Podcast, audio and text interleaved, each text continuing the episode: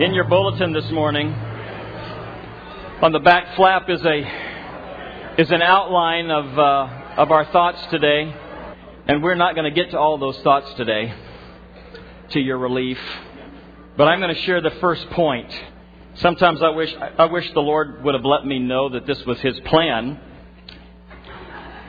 That would have saved hours of study. But uh, maybe there'll be another time. Maybe not.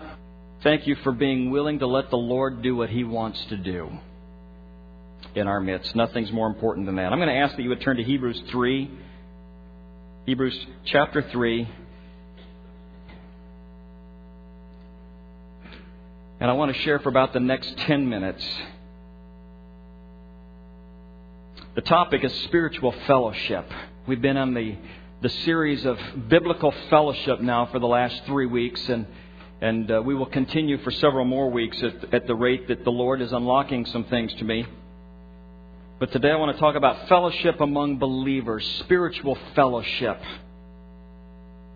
And in Hebrews chapter 3, verse 13, the scripture says, But encourage one another daily, as long as it is called today, so that none of you may be hardened by sin's deceitfulness. Father, I thank you for what you have already done in our midst today. Thank you for showing up. Thank you for loving us and meeting our needs.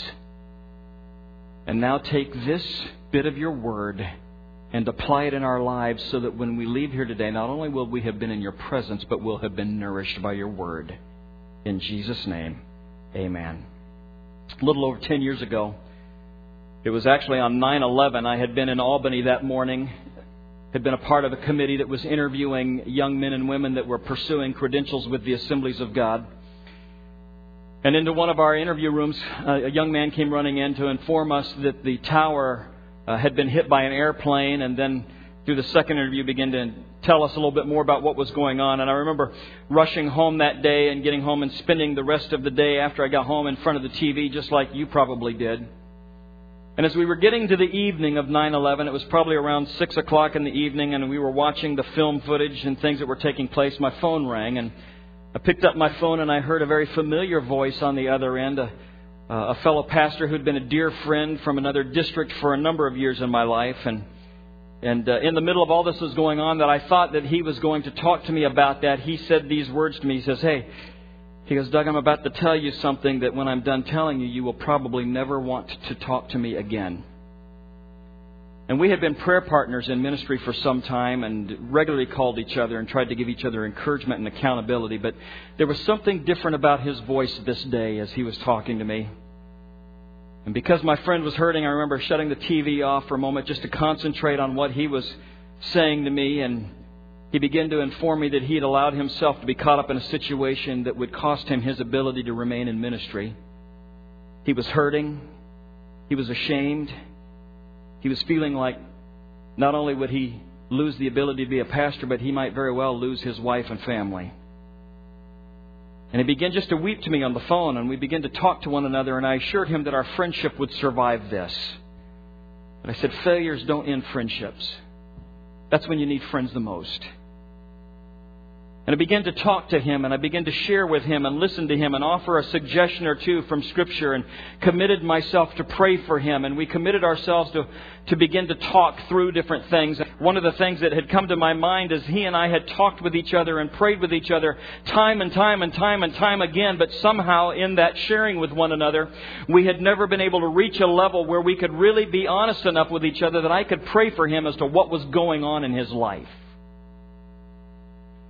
And this incident began to, to illustrate to me the absolute value of honesty in spiritual fellowship with one another. I can tell you that his situation didn't improve dramatically.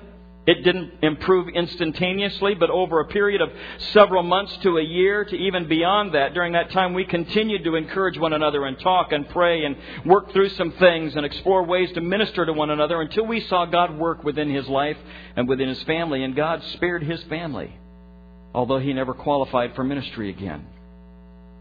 And this morning in your bulletin, there's one point that I'd like to address today, and it's the first point that's listed there, and that is depending on God and one another. depending on God and one another. Because as we begin to explore this, this concept of spiritual fellowship, as I said last week, when you come into the family of God, when you make the conscious decision to allow Jesus Christ to become your Lord and Savior, it's a decision that you must make individually. But from the moment you make that decision, you become corporately a part of the body of Christ. And, and we as a church need to understand the interpersonal relationships that we are to develop with one another because we have an influence on each other. I've told you several weeks in a row now, and I will repeat it again today, and you'll probably hear it again. We were never created to walk this spiritual journey isolated. We need one another. We have seen biblical fellowship involves both a sharing together and a common life in Christ and also sharing together with one another in spiritual truth. J.I. Packer, in his insight about this fellowship, wrote this we should not think that our fellowship with other Christians is a spiritual luxury, an optional addition to the exercises of private devotion. We should recognize rather that such fellowship is a spiritual necessity. For God has made us in such a way that our fellowship with Himself is fed by our fellowship with fellow Christians and requires to be fed constantly for its own deepening and enrichment. In other words, your fellowship with one another has the ability to create an environment that God can deepen the relationship that He has with each of us through our relationships with one another.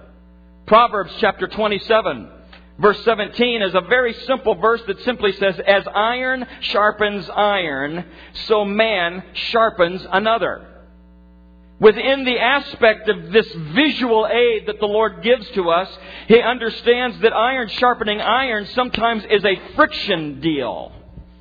Friction isn't always painless. There are times in our lives when we are helping one another grow in the things of the Lord where it's not a painless issue. It's growth takes time and sometimes growth hurts. But we do so in such a way in a loving relationship with one another that the end result is that we are sharper in Christ as a result of it. It is in the exchange with each other that that which God is teaching us in our minds and our hearts is whetted and stimulated for more of God and we learn from one another. There's a passage of scripture in the Old Testament in Ecclesiastes chapter 4, verse 9 and 10, and it says this. It's probably familiar to most of you. Two are better than one because they have a good return for their work. If one falls down, his friend can help him up. But pity the man who falls and has no one to help him get up. I, I have this image in my mind as I was reading that about somebody who was walking along on a walk all by themselves. They trip and fall in the ditch. They've hurt themselves and there's nobody there. There are times in our spiritual walk when we will get tripped up. I hate to break this to you, but none of you are going to be able to live a sinless life from this point forward. And as a result of that, there are days, such as this morning, when we need the fellowship of believers to put their arms around us and to begin to speak words of encouragement to us, to begin to help us in the difficult times, so that we know that we have a greater return for the Lord because of our love for one another and the way that we work out our salvation together with the Lord. Solomon intended more than a simple, literal application of this truth to physical situations. In a rather picturesque way, he is emphasizing the importance of fellowship with one another, spiritually, as we grow. People working together can accomplish far more than people who are doing things on their own. And one of the many advantages that fellowships provides is the mutual encouragement of one another in the face of temptation and attack from the enemy of our soul. I remember asking my friend at that conversation, why didn't you ever feel comfortable enough to let me know that this temptation was going on in your life? And he said, I was so ashamed at the temptation that I was even entertaining these things in my mind that I thought, if I shared with you my temptation, you would end our friendship.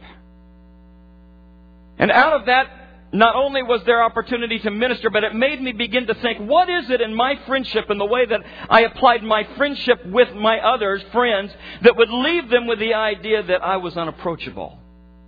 Or that I was so judgmental that their mistake would end friendship? And it began to open up my heart to the kind of person that God wanted me to be in friendships. And I would encourage you to look at the friendships that you have in Christ, the friendships that you have within this body, to be the kind of person that others will feel safe in sharing with you their weaknesses, knowing that you're not going to cut them off from relationship, but work with them to begin to be stronger in the things that the Lord would have for us. The writer of Hebrews in this verse that we have as our text this morning was rather emphatic about this aspect of communion with one another. He says, encourage one another daily, as long as it is called today, so that none of you may be hardened by sin's deceitfulness. This morning before I came to church, I was just taking a look at one of my favorite writers as he was emphasizing this scripture. And the word encourage here is taken from the Greek word parakleo, which is the same word as paraclete, which is the term the Holy Spirit uses as comforter. In other words, there's a very clear designation here that the Holy Spirit will work through each of us to be a comforter to each other. We join with the Holy Spirit, and through the work of the Holy Spirit, we have the ability to comfort and build one another in the things of Christ. I thought that that was fascinating. That the Holy Spirit, once He comes into life and we become a Christ follower, then works alongside the body of believers that are around each other, and working through them, we build one another up in Christ. I don't know how many of you have ever played team sports. How many of you have been on teams and you know you win championships? I was looking the other day at the Super Bowl and I find it really fascinating that the backup kicker who was never in a single game for the Giants gets to wear a Super Bowl ring forever as champion. Because he was part of the team. And it didn't matter how much of a role or how little of a role, being part of the team, everybody got rewarded by that, and they all get the bonus check, by the way. I find it interesting, likewise, then, that we come into the church and that this aspect of teamwork with the Holy Spirit as it relates to building one another up is something that we often ignore. The Lord is going to use the Holy Spirit working through you to help build the faith of other believers around you. In fact, the Spirit says encourage one another daily. He even gives us a time frame to how often we need to speak into each other's lives. I don't know about you, but I like daily encouragement. How about you? I like knowing daily. I love to hear my wife tell me every day, I love you, you big hunk of man. Okay. Okay. That was my interpretation.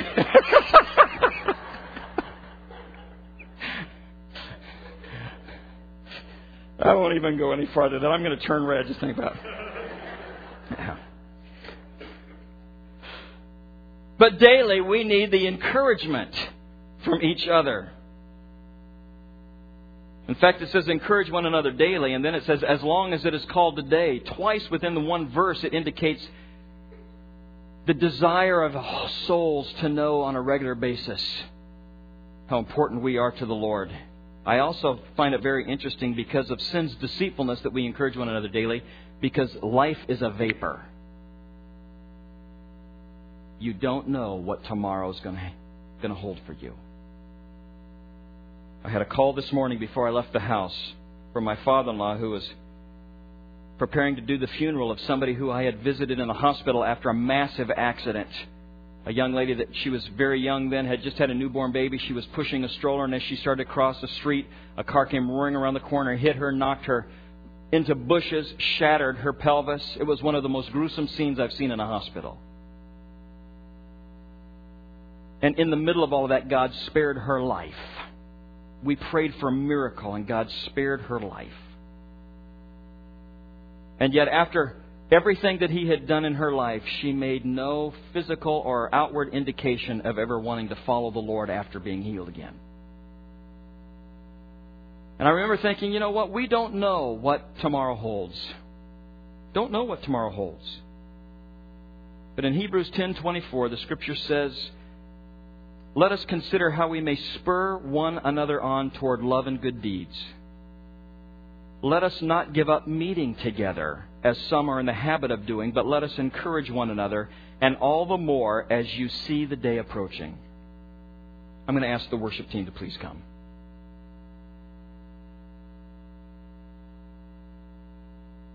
I'm, I grew up in farm country, so when I see the word spur, I used to ride horses. And I had spurs on the back of my boots that when I wanted to encourage the horse to do something it may not have wanted to do, a little rolling spur just in the right place on the ribs was very encouraging.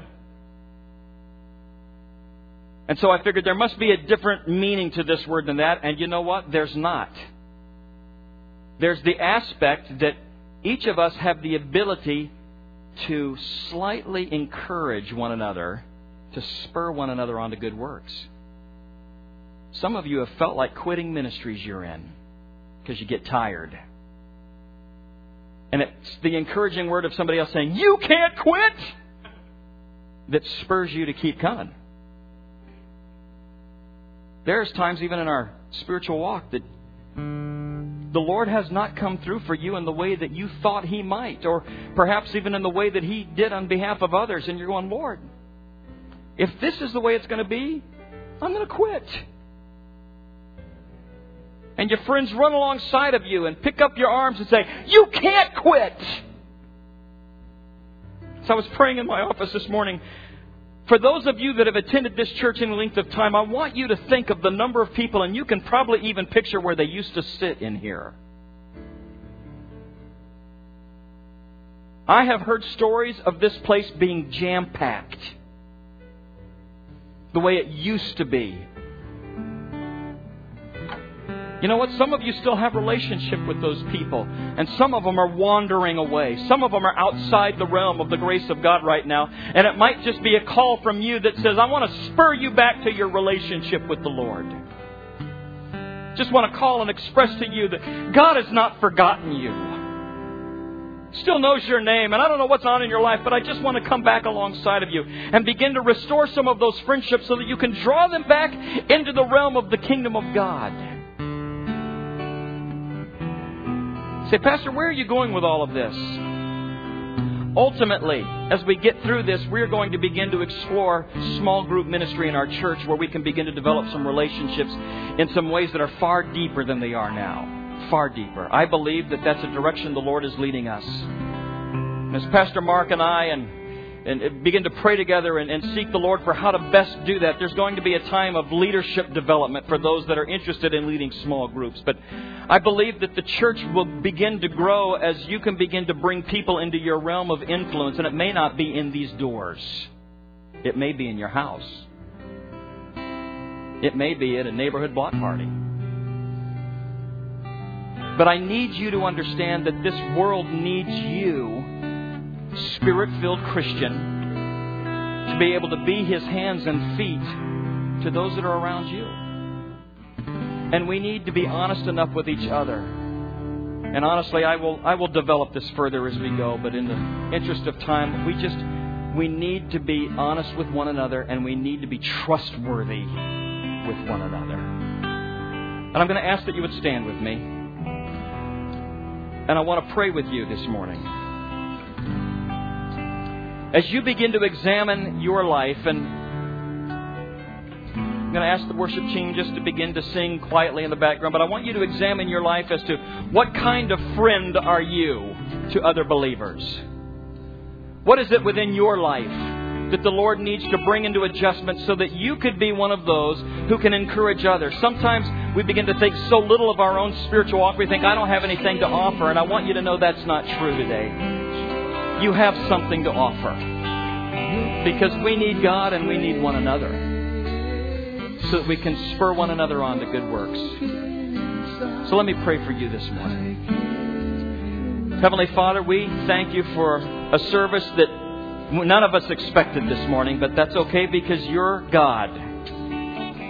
And you can meet needs however you want and whenever you want we will yield to you. But I pray right now that you would take this simple thought from the Word about how we need you and we need one another. And that each of us in self examination would begin to look at ourselves as to what kind of friend can we be to help others grow in the Lord, and what kind of friends do we need to help us grow in the Lord. And I pray, Father, that through your Spirit you begin to create in us the attributes that are needed for us to be able to use to be used of you in a greater way. I ask for those that seem as if this morning they are walking all by themselves and don't have a friend in the world and that's thinking nobody cares about them. And I ask that you would begin to plant it on the hearts of those nearby their life to engage them, O oh God. That nobody would be left lonely within this church, but that relationships would flourish under the banner of your love and the banner of our relationship with you. And Father, as you lead us and guide us, and you begin to grow us in this fellowship, may we learn to lean on the Holy Spirit to be used of you better. And so, Father, this morning I simply pray a blessing over your people, a blessing of preparation Lord, I've been speaking with people from our congregation, and all of us have this sense of anticipation that you are about to do something through this church and through the lives of the people in this church for your glory's sake. I pray by your Spirit you would prepare us for that. Prepare us individually and corporately that we might see the glory of the Lord as we walk in obedience. And so, Father, I pray your blessing on your church today. May we go in the grace and the glory of God. In Jesus' name we pray. Amen and amen.